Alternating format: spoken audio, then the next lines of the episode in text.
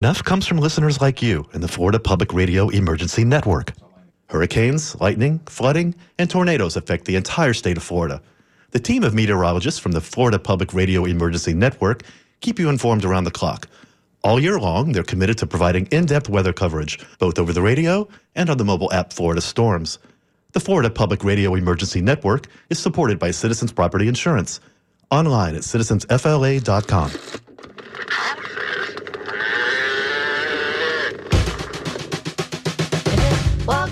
an animal, talks like an animal, must be an animal. Come hear the animals, talking animals,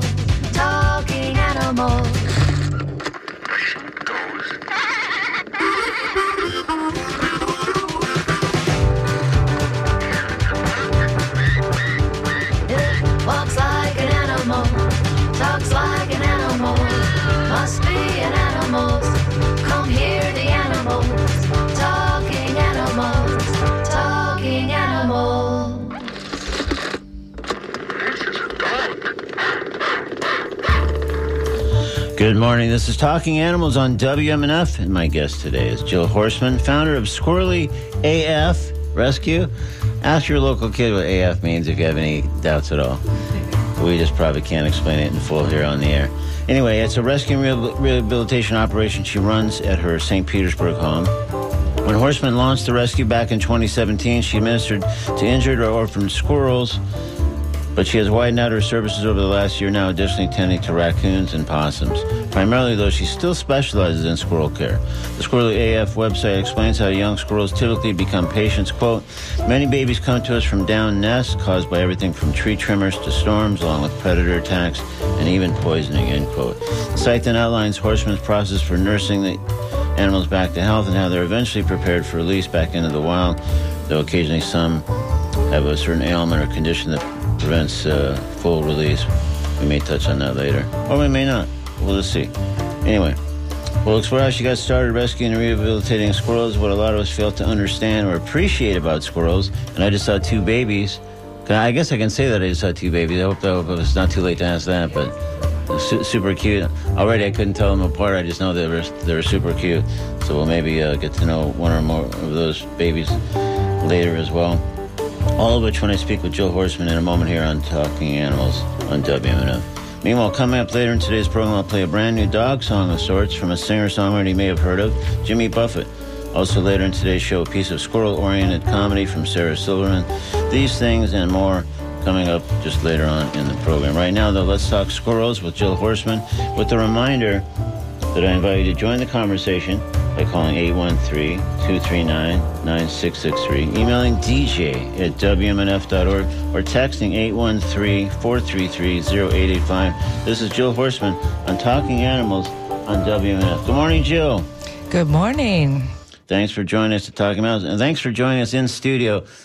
It's so rare for me, for one reason or another, to get guests in person in studio. So it's nice to actually look the person in the eye and have a, an actual I conversation. hate talking on the phone, so I literally was like, "I'll come all the way there because I hate talking on the phone." So- Okay, well, she's dodged. She's dodged talking on the phone by coming from St. Pete, so uh, we appreciate that all the more. So let's just dive in. When it comes to animals, what kind of a kid were you? one that collected every single thing that moved around me.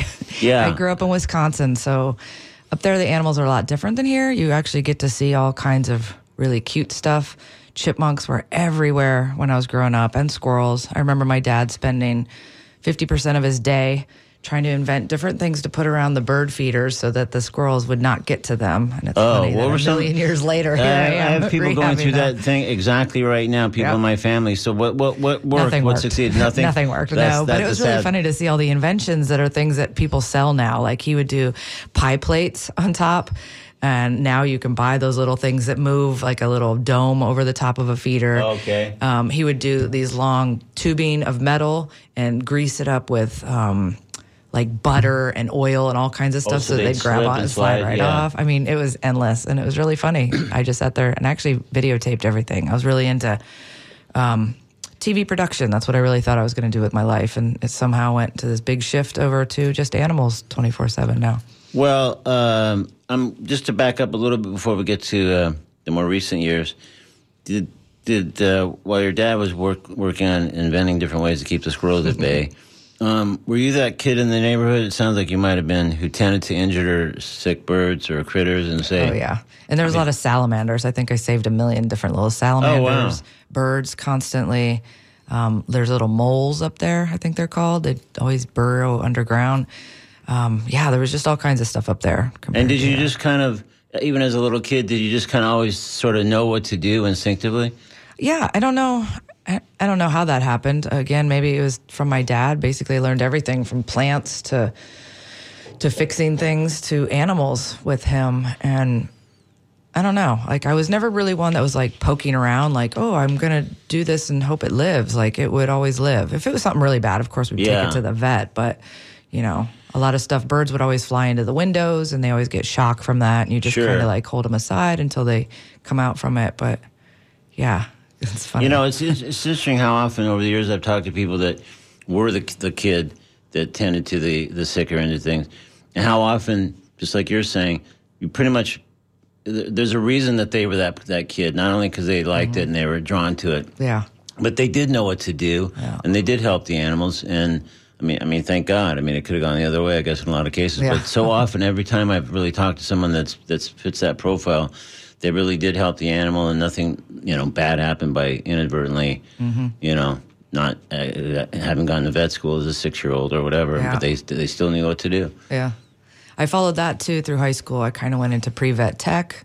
Oh yeah, It was at a vocational school at Seminole High School. So we'd go a couple periods of the day. So I raised pigs. I was a president at FFA, which is so Wow. funny to me because I was like the dirt rocker kid listening to all the hair bands. And my teacher like begged me to run for president because she thought it'd be really funny. She's like, if you if you win this, everybody's going to finally think that uh, FFA is cool.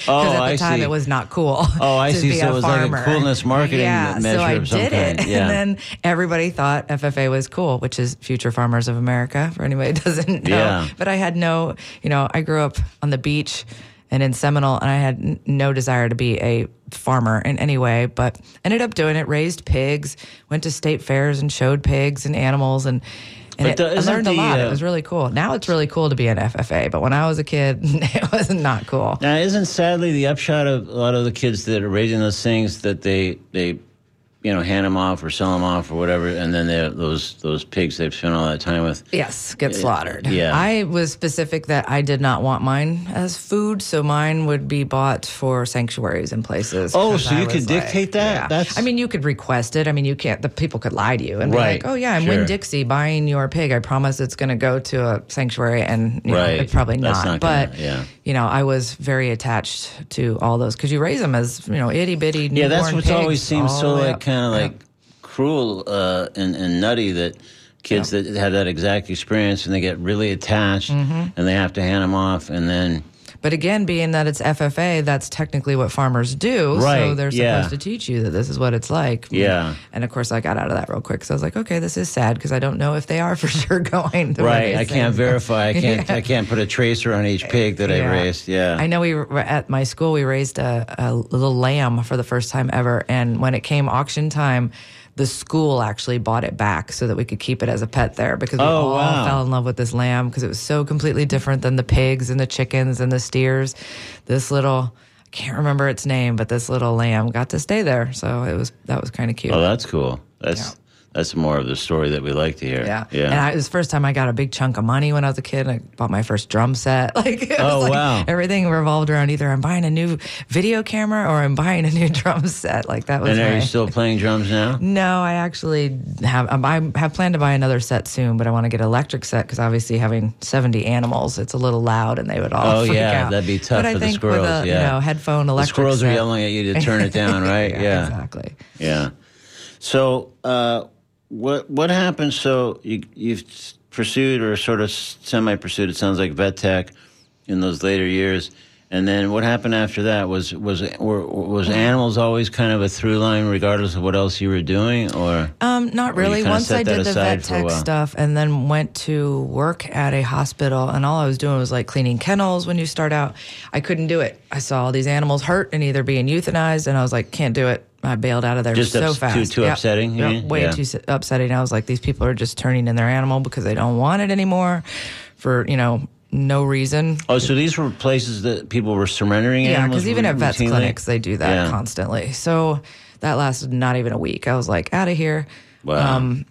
And then I actually just ended up in the bar world. I ran nightclubs and DJ'd and lived that whole crazy lifestyle of just drinking and partying and running bars and managing. And it was really cool and fun. And then I always rescued dogs. I have a lot, all my dogs are um, all strays on the street or random. So where where did that? When did that? So to, Well, give me a give me not a to bit show my age or anything, but literally straight out of high school is when I tried to do the the vet, Vet tech, tech stuff. thing, Did yeah. not work, and then I probably got a job at my first bar when I was uh, 21. So after high school, I went and worked for ABC in Tampa at um, Channel 28. Worked in TV for a while, worked in master control, and realize that the news is a lot of lies also, and stories are made up. And You keep funny being that it was- disillusioned It was, it was uh, fake yeah. news 20 million years ago when I Okay, was literally before we knew the term, years- yeah. Exactly.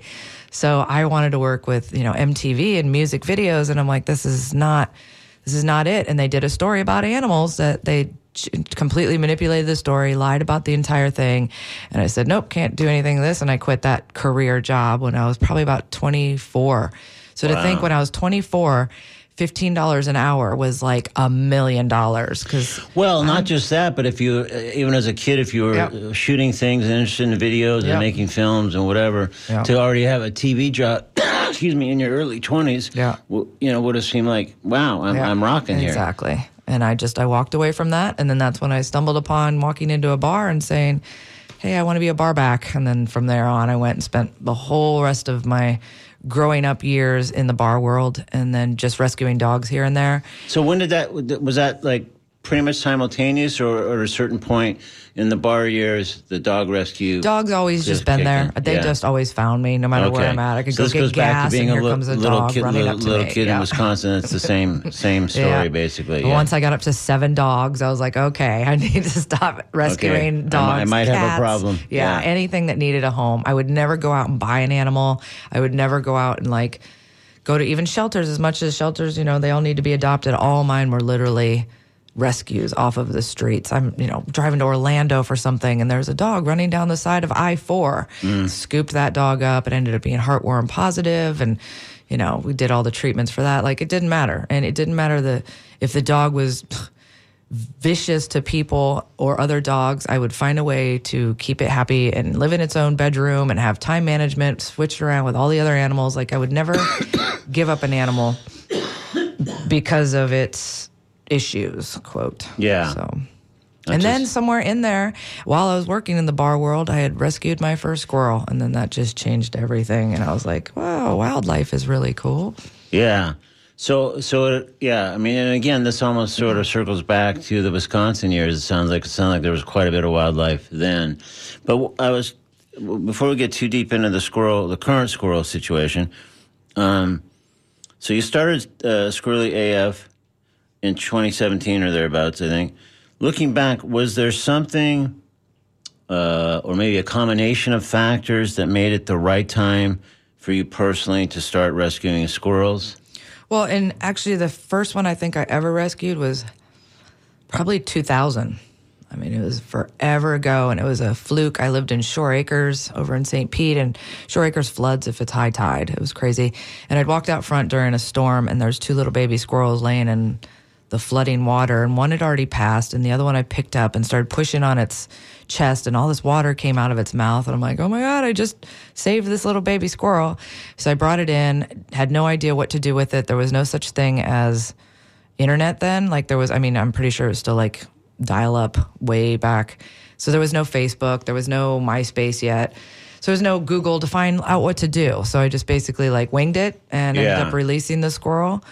And that was it. I was kind of like, that was cool, moved on. And then I think 10 years after that, I rescued another one. And same thing. It was just like go through the motions, get it better, and then release it out into the wild. Yeah. Now, when I look back and see what I know what I did back then, I did everything all wrong. so I'm lucky that it worked But- out but- all But right. here's here's what's interesting and sort of great about that is that the story you just described, you went and pushed on the, the squirrel, and it's like, okay, this one still actually seems to be alive. Um, and uh, uh, later, as you just now are kind of telling a story on yourself that you you know you did you did mostly wrong things, or at least some wrong things. But most of us, again, we didn't have the experience in Wisconsin, maybe or whatever. Wouldn't do anything. We'd see a squirrel and we think, "Oh, that's too bad," and just figure they're both probably passed away, rather than just one might might there might be some something. Yeah. Yeah. And and we just wouldn't we just wouldn't do that, even if we cared about the animal and felt bad for the animal. No, but I just mean there's a certain spirit, a certain like I think I can help here. Yeah. That's super important to obviously, you know, kind of now what we're seeing as the the narrative uh, arc here for uh, for Jill Horseman, and uh, obviously certainly the current uh, the current story. So um, yeah, so I guess you just. Uh, then that was basically it. Then once social media became big, uh, Hurricane Irma hit, and I'd say like week before Hurricane Irma hit, um, one of my friends tagged me on Facebook and said, "Didn't you raise a squirrel like 20, 25 years ago?" And I'm like, "Yeah." She's like, "Well, I just found one that fell out of a nest." I'm like, "Okay, I'll take it." So I take in that little baby, and uh, let's see, uh, bamboo was my second one, so that one would have been. Um, I don't know. The name will come to me because this was forever ago. Yeah, I'm sure. so then once Hurricane Irma hit, and because of social media, me posting, look at this little baby squirrel that I rescued, the whole world is tagging me now because squirrels are just falling from the Right. storm and they're I know them. where And to I'm take like, this eh, squirrel that just tag, tag, landed in tag, our tag. yard. Yeah. So my first ever season in 2017, I had eight squirrels, and I remember thinking, this is a million squirrels, and uh, little did I know it's going to grow into this. But that was basically where it started. And same thing, I'm I'm slowly learning now. I've got social media now. I can search online. I can join these squirrel groups and everything. There's this whole underground wildlife world that the people don't realize. So there's so many out there that are helping these animals that are either not licensed, not a sub permittee, which we'll get into all that later. But it's sad because the state doesn't want people doing that. And it's like all they're doing is helping wildlife and getting them back. What is at the state. what is their chief concern? Uh, if if people like you and and uh, sounds like many many others with similar kind of inclinations are actually helping the animals, I is have just, no idea. It doesn't make any sense to Okay, me. so that's the, so don't, they don't even have a, a baloney explanation. Like They I can no understand like explanation at all. raccoons. They don't want you to do raccoons because raccoons are a rabies vector animal. Right. So you're taking that big risk every single time you grab a raccoon, rescue a raccoon, mess with them at all, you can get rabies. And Right. So that I completely understand. I don't understand all the rules, but I don't understand a lot of laws with a lot of things. Right, I don't yeah. know. Is it like money? Like because they don't get any money from us. Become they don't help us either. Like here's the here's the list of rules that we have to follow being rehabbers. But we're not going to give you any money. We're not going to support you in any way. We're not going to like help you in any way. But if Right. you do any of these wrong, we're going to take all your animals Right. and euthanize them. So don't it's try to like- do anything good. Yeah. Because if you slip up even in the most minute Yeah. way, we're going to be clamping down on you. Yeah, and it's and, and there's nothing you can do about it. It's not like you can be like, okay, then I'm just going to do it illegally, because same thing. There's such a risk if somebody turns you in, if somebody, and again with social media being like it is, you know, I have a lot of friends that have squirrels that are I shouldn't say pets, but ones that they've rescued and they're taking care of, and I'm like, don't post it online. You're going to find that Karen out there that's going to be mad because. She doesn't want you to have this squirrel, or maybe she had one in the past Yeah. and they took it, and boom, they report you, and it's all over So, with. So how do you navigate that? Because it sounds like clearly, and and I've already seen it, obviously, just in the run up to, to, to our conversation this morning, that social media is huge, hugely important to this world, and hugely important to your uh, rescue, et cetera. But how do you how do you differentiate from the scenario you just said, where somebody would post something and somebody that's you know got the wrong, they got too much time on their hands, or is a huge pain, or, or Well, unfortunately, you just have to kind of weed through them. My Yeah. site, my my Facebook, and my rescue alone has grown more in the last probably six months to a year than it ever has. And I'm just watching the people just come at me and attack me, and they don't even take the time to see what I do. They see a cage full of squirrels running around, and they're like, "I can't believe you have all these squirrels caged. They need to be out in the wild, and you're inhumane." Little do they know, they're like eight week old baby squirrels that Right. cannot You- be released yet. I've rescued since their eyes were rehabbing them. closed. I'm Right. rehabbing them. Going to be, but nobody takes the time anymore to do research. Right. So I even changed my name. It used to just be Squirrely AF. I put Squirrely AF Rescue, hoping that at least when people are scrolling by and they have Right. a complaint that I'm, you know, hoarding squirrels, that they'll see the word rescue and they should put it together that I'm rescuing the animals. Yeah. So with that being said, um, you know, you, you just got to kind of continue to be nice because, again, with social media being like it is, all I have to do is say one wrong thing and boom, they're throwing me under the bus and saying that I'm doing this or that. So you, Yeah. I just delete and block, delete and block becomes your best friend. And you try not to argue back with them, which is next to impossible because they're going to tell you you're doing everything wrong. They're going to tell you the food is wrong. They're, and then I have to sit back and be like, okay, I've been doing this for six years. I've released probably thousands by now. I know what I'm doing is working. Yeah. So it would be different if I'm like, be free. And the next day there's 50 dead squirrels laying in my front yard. Yeah. So I- that- I need to know, learn a few more things. to- yeah, Yeah, So yeah. I, I know I'm doing good and I know these people are just trying to push buttons. So Yeah. Well, this is Talking Animals on WMNF. I'm Duncan Strauss. If you just tuned in, my guest is Jill Horseman, founder of Squirrely AF Rescue, a rescue and rehabilitation operation that she runs at her St. Petersburg home. If you have a question for Jill about squirrels or would like to offer a comment, please call 813-239-9663. Email DJ at WMNF.org or text 813-433-0885. In fact, we do have a caller. Let's get them involved Oh, in the boy. conversation. well, you know, Don't be can- a Karen. yeah, right. Don't- You're on Talking Animals with Jill Horseman. Don't be a Karen, please. Hello? Hello. You're not going to be a Karen, are you? Sorry, go ahead. Just kidding around. Okay, you're, you're on with Jill Horseman. If you have a question about squirrels, Uh, no, well, not about about wild animals in general, or any animals in general. okay. Mother- Well, she also uh, does work with raccoons and possums as well, so this this this could fit. Go ahead. well, when a, when a, when an animal is born, the mother can tell if there's something wrong with it. Okay, and if the, and that's why they turn them out, push babies out of nests and things like that, is because there's something wrong with it. And if you rescue this animal and it goes out and breeds, what the mother thought was wrong with it is bred into other animals. And I was just wondering how she feels about that. I have a cat that I rescued as a kitten, and I didn't know it. And it took two vet visits for the vet to tell me that cat has a heart murmur. And so that was why the mother turned it out. It was she left it by our farm here, and of course I rescued it and had it fixed and all that. And it gets its shots, and it's a great cat, but it shouldn't have been used to breed because it would have bred that heart murmur, that heart murmur, into other kittens. I was just wondering how rescue people feel about stuff like that because I hear about people rescuing things all the time, but if it's a wild animal or any animal, the mother turns it out. The mother's turned it out for a reason. Well, I would say that 99% of my rescues have nothing to do with a mom turning them out. It's actually tree trimmers cutting down the nest Yeah. and killing the mom. And now there's a bunch of orphan babies. It is mm. people hitting animals with their car. It's people poisoning them. It's cat attacks, dog attacks. I don't think I've ever really got a baby just kicked out of the nest. So I totally un- understand that and get that, but that's really none of my animals. They're really normally all from human. Okay, I shouldn't well, say human error, but I should say like it's it's you know from what's going on in the world more than than Yeah. something like that.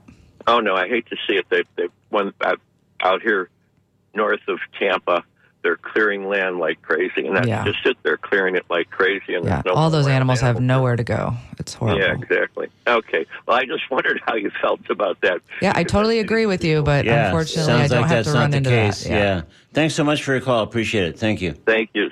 Thank Bye-bye. you, Duncan. Let's take another quick call and then I have an email or two, and then we'll get back to some of my own questions. Hi, you're on Talking Animals with Jill Horseman. Yeah, good morning. Hello. Yeah, my name is Pat. Okay, hi, Pat. How you doing? Good. You have a question or a comment for Jill? Oh yeah, I just uh, I think what you're doing is fantastic. Uh, you know, you started off with the dogs, and you know I love dogs, cats. I feed about 25 squirrels every day in my yard, front and back, and uh, just uh, it's just a wonderful feeling. All right, so you're pro squirrel, it sounds like we can safely oh, say. pro squirrel. I Yeah. mean, All right. pro squirrel, any kind of animal, and uh, I just want to kudos to that That's awesome. Well, thank you. Thanks so much for your call. and uh, keep up the good work. Thanks. Thank, thank you for your call. Okay, bye. Bye bye. So, uh, referring to, I think, an earlier part of the conversation, Karen related, et cetera, we have uh, Twinkle who wrote in saying, The old saying, haters gonna hate is old for a reason. Someone's always got something negative to say, but there are so many wonderful, positive people out there also. Thank you for what you do. The world needs a lot more uh, people like you who love, or, this, or sorry, love Twinkle. So that was nice. And, um, so, actually, there's one more here that we'll ask, and then we'll get back to some other questions as well. Uh, And all those kind of comments, I read every single comment on my page. Every some rehabbers get too busy and they don't really pay attention to social media.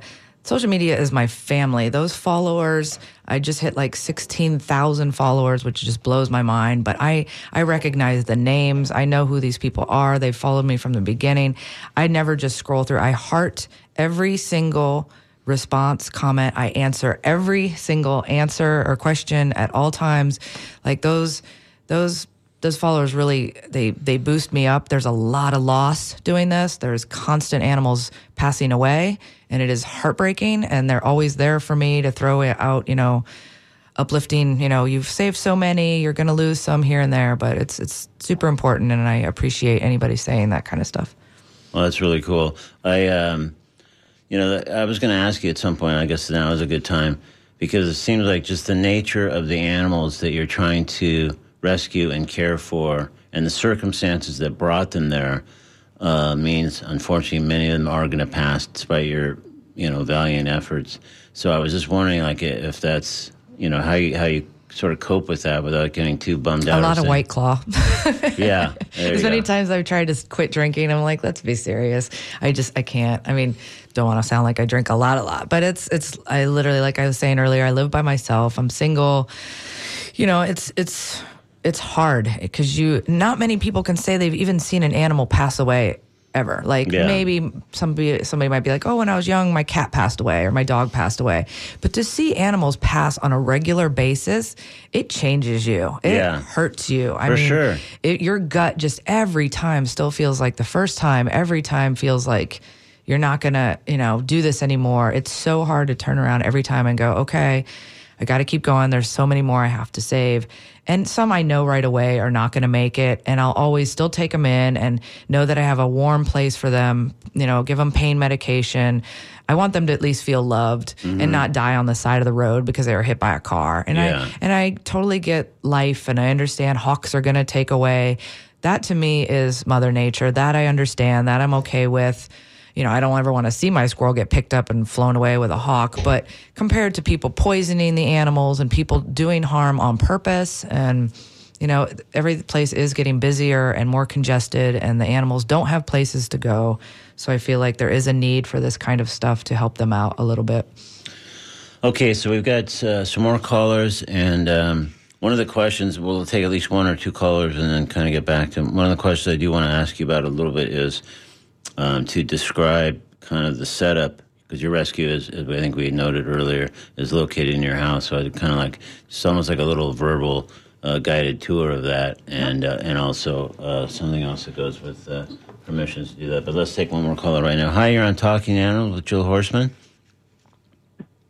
Go ahead, it's you. You hear me? Yeah, go ahead. All right. Yeah, this is Steve. Hey, I'm very. I love squirrels, pro squirrels, of course, and uh, but uh, I, you know, when I feed them, um, one of them is getting pretty aggressive. You know, he's like run, wants to run in the garage, and um, you know, like just you know, pretty. Uh, Yeah, they're going to get aggressive when they expect their food.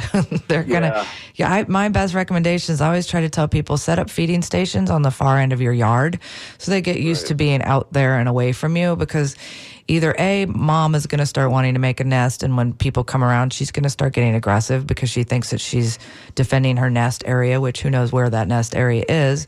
But just, as much as we want to feed wildlife, they're going to become a little bit more dependent on it and they are going to come looking for it. And unfortunately, there's nothing you can really do bec- except for stop feeding them, which or feed them further away from your garage area or house. Yeah. well, that's why I keep the food in a can, and uh, you know, so when I go get it to take it outside by the tree, you know, that's when you know this, this one particular squirrel. He's really tamed, I guess, and he just you know, know, just loves it. Can't wait to get some more food, and um, I was just wondering. I guess I just just keep feeding them. You know, during the drought, like when it didn't rain and everything, I felt so sorry for you know people that don't. You know, I try to tell my neighbors, you know, they need a drink. Yeah. They need water. Water is absolutely the most important thing you can put out for an animal. You can stop Yeah. feeding them completely and they will totally find food on their own, whether they're up in their trees eating the blossoms and the flowers. They are fine on their own. It's the water. Dehydration does more damage to an animal than not eating. Yeah, Okay, thanks. Bowls of Th- water, and it's so cute to see him drink. Oh, yeah. Even sometimes the lizards come Yep. uh, drink with them. It's so cute. Yeah. You know? All right, we got a bunch of callers and some other emailers, so we're going to move along. But thank you for your question. Thanks for your call. Thank you. Appreciate it, man. Um, so, with that in mind, what what should it look like if, if I I live with their squirrels, and um, what would it look like if I put out water that that they would actually drink from that would be like suitable for them to use? A shallow dog bowl, those little silver Okay, dog so- bowls. so that yep, big, they'll actually. lap right Okay. out of stuff. Yeah, you don't have to worry about them falling in or anything. Okay. I mean, there's baby. I mean, I wouldn't do like a barrel. You don't want anything Right. that, they, that they fall in. They can't get But out. an actual like dog bowl size mm-hmm. thing is like I actually have 27 water bottles all around my yard, and they learn to drink from the little nipple of the bottle because I Okay. didn't want to do water dishes because it turns algae green Quickly, and the yeah. mosquitoes. Sure. So I just hang bottles. The birds have learned how to use the bottles. The lizards have learned how to use the bottles. Every animal uses the water bottles too, but most people don't want to go out and hang water bottles all over their yard. But yes, Yeah. just any small, shallow uh, dish of water will work. That's great. Okay, so um, so tell us a little bit about just sort of walk us through just a brief overview of what what the setup is at your house, which of course is uh, and again we're speaking with Jill Hor- Horseman, founder of Squirrely AF Rescue, and again primarily rescues and rehabilitates, but also provides sanctuary, I guess, for uh, squirrels and now other critters as well, possums and uh, and raccoons. Yeah, basically, I lucked out. I have a huge shed out back of my house, and I hate to even call it a shed because it's literally like 30 by 10. So it's really a small room. and when I bought the house, it used to be my hangout room and party room and play Guitar Hero and crank all my music. And when I quit doing all that fun stuff and became a rehabber, I was like, let's turn this room into the rehab room. So I've got a refrigerator out there, microwave, um, tons of cages. I put a futon out there and a TV so I could literally sleep out there if I have to, because I have to feed these babies when they come in, sometimes every three hours around the clock. So depending on their age, um, yeah, I'll just crash out there for a couple hours. Wow. When they're baby babies, they'll come in and they'll have to be in incubators for a while, um, syringe fed every few hours, formula. Uh, they have to keep warm. You have to make sure they go potty after they eat. So you have to stimulate them to go. And then they'll go into the next size cage. You will start weaning them with solid foods. And then from there to the teen cage where they'll start learning to climb on branches. And then they move outside to the huge pre release cages where they learn how to squirrel. I call it squirrel college. They'll be swinging branches. They learn to dig in the dirt and bury their food. They have nesting boxes they have to learn to make their nests in. And then the doors are opened and they're released, which they still come back every single night to sleep for weeks, just like any Wow. kid that doesn't want to move out. And then that whole process per squirrel takes about six months. So I literally From that- rescue to Yes, release to, yes. to where they graduate Squirrel College. Yes. Wow. And that just depends also on the age I get them. If it's a Right. pinky, it's that long. I mean, the babies you just saw now, they're only about six weeks old. Okay. And they'll be released probably around four to five months old. So it is a long process. Wow. Yes. So, how many hours a day do you typically uh, put in on uh, these It's efforts? it's all day, every day. Yeah, I, no, it sounds- I sounds like it's out. relentless. I mean- I mean, thankfully you love it, You can't go out of it- town. You yeah. can't do anything. I did finally go out of town to go see my favorite guitar player, Nita Strauss, this last, which is so cool Anybody because her last Strauss? name Strauss. Sure, it was when I saw your name pop up. I'm like, ah. Sadly, no relation, but I I, wish I could claim it. So yeah, I, it took me months to organize being able to go out of town for three nights I'm sure. just to go to her concert. And it was, I was the whole time, it was nerve wracking. I'm like, hopefully, they, and I only had 56 animals at the time. How many do you have now? I think 65 or 70. Wow. I think 65. Well, now these two, oh no, I took in at least five more yesterday. I actually try not to keep count because it gives me anxiety and I'm like so overwhelmed. Yeah. Yeah, so I just kind of keep in my head, oh, I only have like 20 animals. No, I've got way more than that. So yeah, it, it's a, it's a long process, and there's a lot of you know bumps in that process because what if they're not learning to squirrel correctly, and what if you get one in that's older and only has to be you know you know car accident, get it fixed up and released. I mean, there's all kinds of equations. The raccoons you have to keep for like nine months before they're released. Oh, so my it's like, oh goodness. oh my god, yeah. Just 'cause it takes that long before they're self sufficient? Yep. Or? Yep. It's Wow. crazy. That's how long they normally stay with mom, like six oh plus my months. goodness. So yeah. So this is my first year doing coons, and I will only be doing them a little bit here and there. I don't ever Yeah. want to become no, that sounds extra taxing on top of like an endless workday as it is. Yeah. But- so luck- luckily, I got a job. I, do, I work for Rover, which is pet sitting. Oh, yeah. So that I can sit here and do this twenty four seven. Because I'm like, I'll never be able to get a real job again. Because if I have Right. to feed every three hours, I can't be like, hey, can you I gotta- excuse I me? gotta well, I mean, scoot home for I do it when minutes, I, yeah. I used to do it when I was a barback. I would bring all, I'd bring like fifteen baby squirrels in a carrier, Wow. and I would take a break and I'd go back and feed them all in the back, or I'd keep them in my sports bra. And as I'm working, little tails would flip out, and That's people would be like, "What is that?" What's I'm like, happening? What am I seeing? I think I've had too many. Exactly. Yeah, for sure. All right, well, let's take another call. Actually, one quick question because it Mm-hmm. sort of comes on the heels of our water question from before. This emailer is asking: Do squirrel do squirrels drink pool water? Ugh. Unfortunately, they do, and they are doing that because they need water. They're, they're just looking for any water at all. yes, they, they can't uh, yes, distinguish. They drink Yeah. all that contaminated stuff that's running down them, the though? street. Oh, I'm sure it doesn't. With the chlorine I mean, I don't know. I can't sit there and say I don't know scientifically, like, oh, it'd have to Yeah. be this amount or that, but it wouldn't be any different than us grabbing a whole big glass of I'm it and drinking it. I'm sure it's gonna not Not feel too good. good on the belly. Yeah. All right, let's take another caller. Hi, you're on Talking Animals with Jill Horseman. Hi, Jill. Hey, thanks for having her on. This is Joey from Orlando Brisbee Tales. Oh, Joey, hi. Great. How you doing? Oh, this is so awesome. Hi. Uh, I appreciate you being on and saying everything you've said. Uh, Jill was instrumental in us learning everything we know about squirrels. And five years and 50 squirrels later, released, healthy, having a great time in the trees. Her information and her resources online are invaluable to so many. So I just wanted to call and say how much Thank we you all so That's great. Uh, 50 squirrels, you know, over the five years, that sounds such a drop in the bucket compared to she says she's got 60 now. Yeah. I'm overwhelmed. I can't imagine the insanity, but thank you so much for everything you do for all of us. Well, thank you so much for what you do. I follow your stuff still every day. I mean, I try to keep up with the live videos. I'm just always so busy, but Oh, you know, perfect example. Like it just, you know, educate, educate, help people, turn around. Imagine how many people you've helped and educated too. So it's it's neat to hear that. Well, I'm glad you're on, and I hope you help so many more people through this and they find you and uh, donate, please. If you're Yes. listening and you have an opportunity and the ability for any rehabber, uh, especially Jill and everything they do, please, if you find yourself a chance, please donate. It, it's always a stress for all of us to manage how our finances are going to go to the nth degree when more babies are coming in. So Yeah. if you get a chance, please donate to her and anybody else you have the opportunity to. That's a kind message and a great testimonial. Thanks, Joey, for your call. Have a great day. You That too. was great. I love Joey. I So, love all uh, his speaking of that, I was going to ask, uh, and then now's as good a time as any with the lead in from Joey.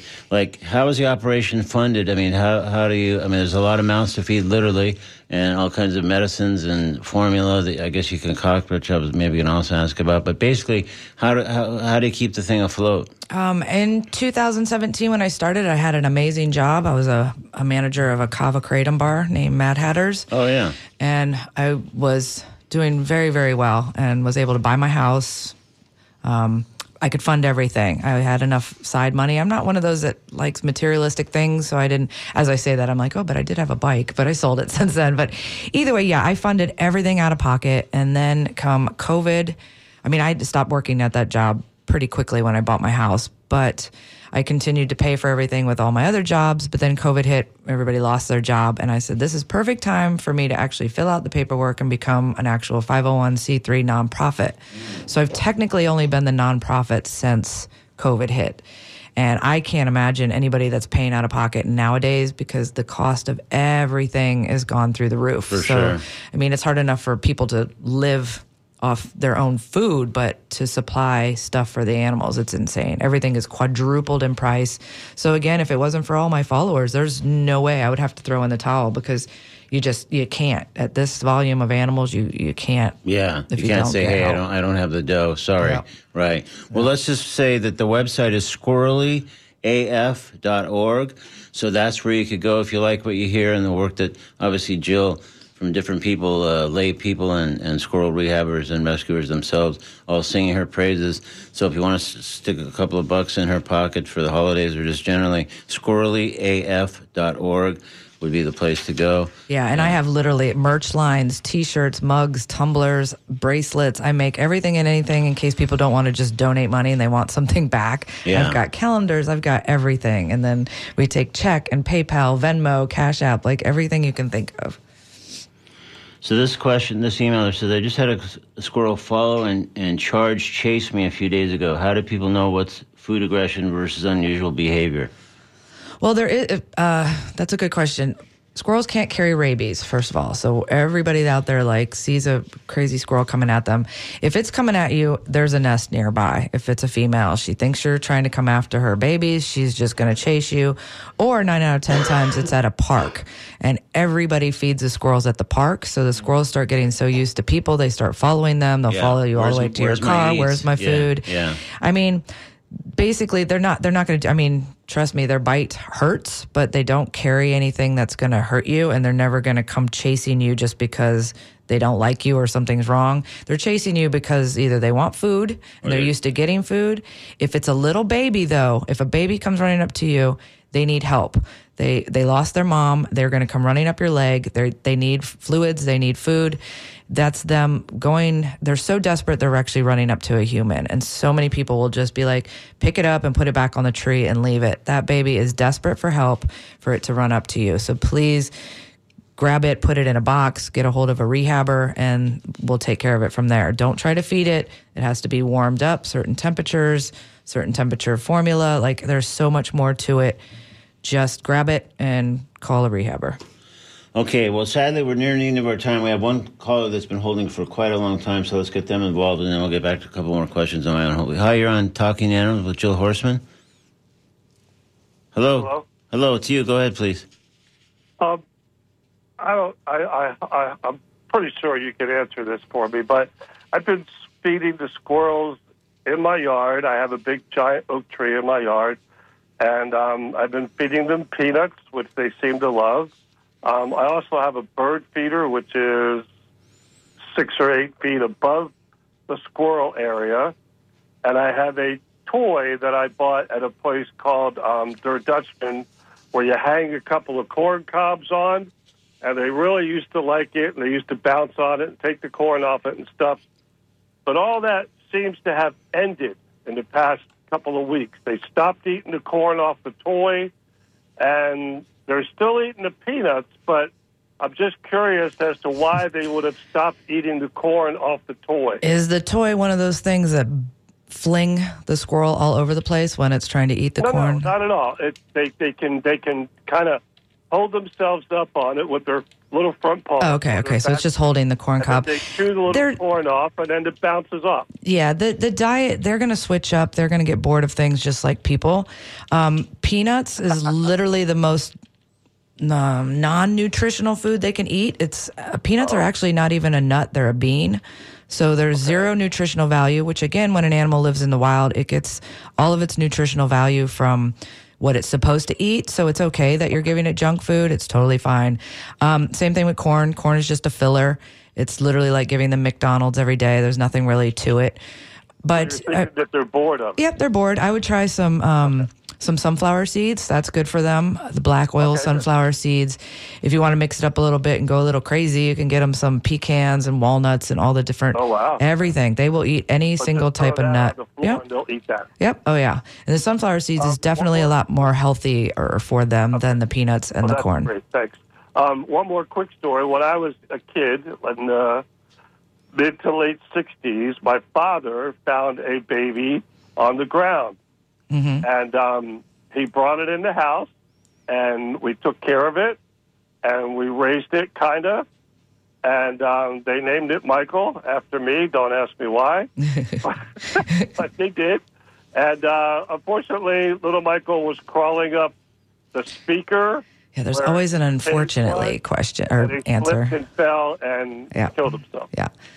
So Those stories sad, is the other thing that it I- was, it was cool. kills That's me. I first got my love of squirrels. Yeah, So- they're amazing. Once you hold a squirrel or you know, they're just it's something different. I don't know if it's because of the fact that this wild animal is trusting you enough to hold it, take care of it. None of my squirrels have ever tried to bite me. When I raise them, they think I'm mom.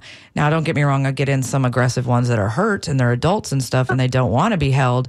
But the babies, like they entrust in you and then when you release them, they still come back and visit me every day and it's just it's it's the neatest experience ever. it's it's funny when I have when I if I'm a little late feeding them the peanuts. Oh I yeah. actually come home from taking my wife to work or something, and there's a couple of them standing near my driveway, Yeah. tapping their little paws, like, "Where's my peanuts?" You know, Yeah. like you say, they come looking for it. Yeah, they learned my neighbor's Harley Davidson I like and saying about the fact that they got bored, so we'll Yeah. just switch it up a little. Okay. Yep.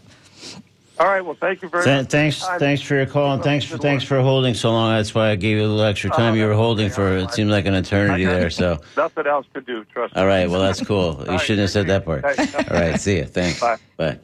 Okay, Joe, we're sort of nearing the end of our time. So uh, I had any number of questions, and there's I'm sure a few other email or questions. Some of these are um, overlapping, so but there's some probably didn't get to.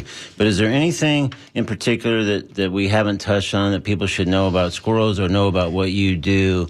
That before we have to uh, say goodbye today. Yeah, I'm assuming most of these people are in Florida listening. I don't know how far this reaches, but it's super important when you find a nest of baby squirrels, whether it be after a storm, bring them inside, keep them warm till the storm is done. If it's tree trimmers and a nest comes down, bring the nest inside until the tree trimmers are done. You bring those babies back outside and you look up on YouTube and it's called Baby Squirrel Cries. And there's an hour long track that plays. If you play that track, mom will come back and get her babies and take them to the backup nest that she makes for the family. It's so important to try to get mom back reunited with her babies. She doesn't want to lose them. People are so quick to scoop up babies, not even trying to reunite. And then these poor babies don't, you know, humans can't raise anything as well as the actual mom. And people don't realize you can even have those babies in the house for up to four days and you still go outside. Mom is still going to take those babies. It's not one of those myths where if you touch the baby, mom's not going to take it back. She wants her baby. So please give her a chance if something happened to the mom and you know that's for sure what happened, then call a rehabber. Do not try to feed them. Do not try to give them any liquids. You will do way more harm and we will have to work twice as hard to get that baby on track. So just call a rehabber right away. And I guess that's it. All right. Well, I think we covered a lot of good ground. Again, we've been speaking with Jill Horseman. She has uh, her rescue is Squirrely AF Rescue. The website is squirrelyaf.org and huge, huge on socials. So just search that and you'll find the socials that you need. We've had some people with questions about that who I guess didn't hear the name of the, the rescue, but it's Squirrely AF Rescue. Just do your searching there. But again, the website is squirrelyaf.org to find out more, to donate, to help support her effort for any other purposes. So, Jill, thank you. I've learned a lot about squirrels. I think probably anybody listening learned a lot about squirrels today too. Plus, I saw a couple of baby squirrels, which is, that's a good day at work. Anytime we could do that. Yes. So, all right. Well, thank you so much. So, in a moment, I'm going to play a new animal song, a dog song of sorts by Jimmy Buffett from Equal Strain on All Parts, the final album he completed prior to his passing on September 1st. We hear that song like my dog in just a moment here on Talking Animals. Right now, we're going to step into the comedy corner where Sarah Silverman not only will deliver a squirrel-oriented stand-up piece, but offer some revelations about squirrels along the way. Here's Sarah Silverman with a piece simply titled Squirrels in today's comedy corner on Talking Animals on WMNF. So, um, the truth is, I am, and I have gotten into squirrels, and now I'm going to get you into squirrels. I'm not kidding. Wait until you see. I learned a fun fact about squirrels that I'm so excited to tell you. I can't. I'm. Okay, this is what it is. It's this.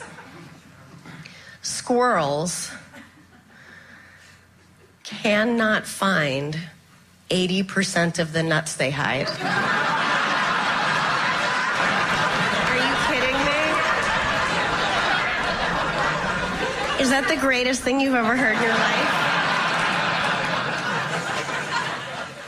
First of all, animals aren't supposed to make mistakes. But secondly, I made this realization that is going to blow. Hold your skulls in because your brains are going to explode. That's how trees are planted. Are you kidding? That's how trees are planted. God or the universe or nature or whatever the created this anxiety-ridden, paranoid cokehead that thinks that everybody wants their acorns. Nobody wants your acorns. No one else in the world eats acorns, only you. That they hide them everywhere. And then they're so on coke.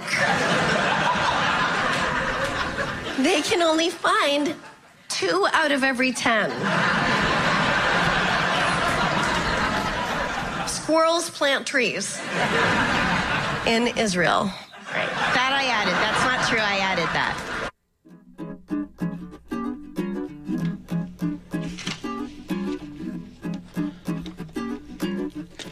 That was Sarah Silverman in today's Comedy Corner a piece called Squirrels, taken from her album, The Speck of Dust.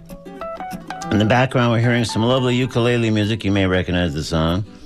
As a prelude to our big event, the 8th annual Uke It Out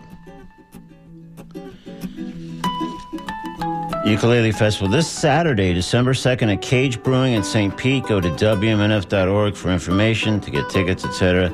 Did I mention there'll be a Jimi Hendrix of the ukulele contest? Or free ukulele lesson starting at 2.30 p.m.? Or an all ukulele tribute to Jimmy Buffett? Which brings me to this Jimmy Buffett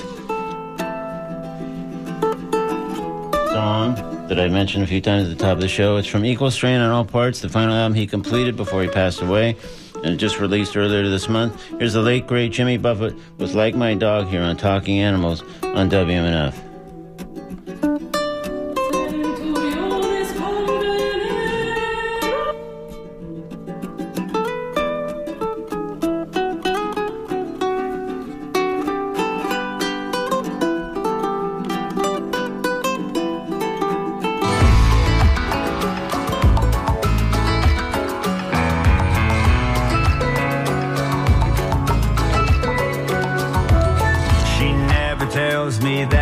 Sick of this house.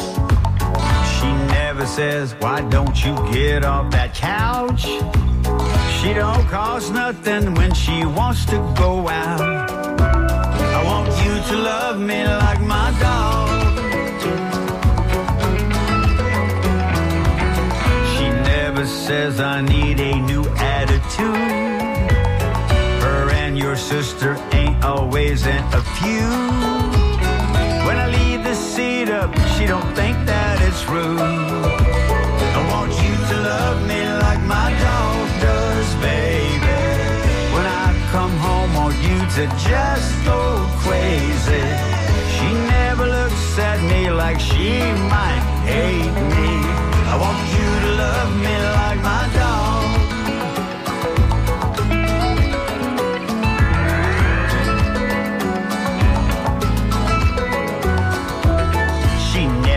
Acts like she don't care for my friends. She never asks me where the hell have you been. She don't play dead anytime I walk in. I want you to love me like my dog does, honey. She never says I wish you made more money. She always thinks that pull my fingers funny. I want you to love me like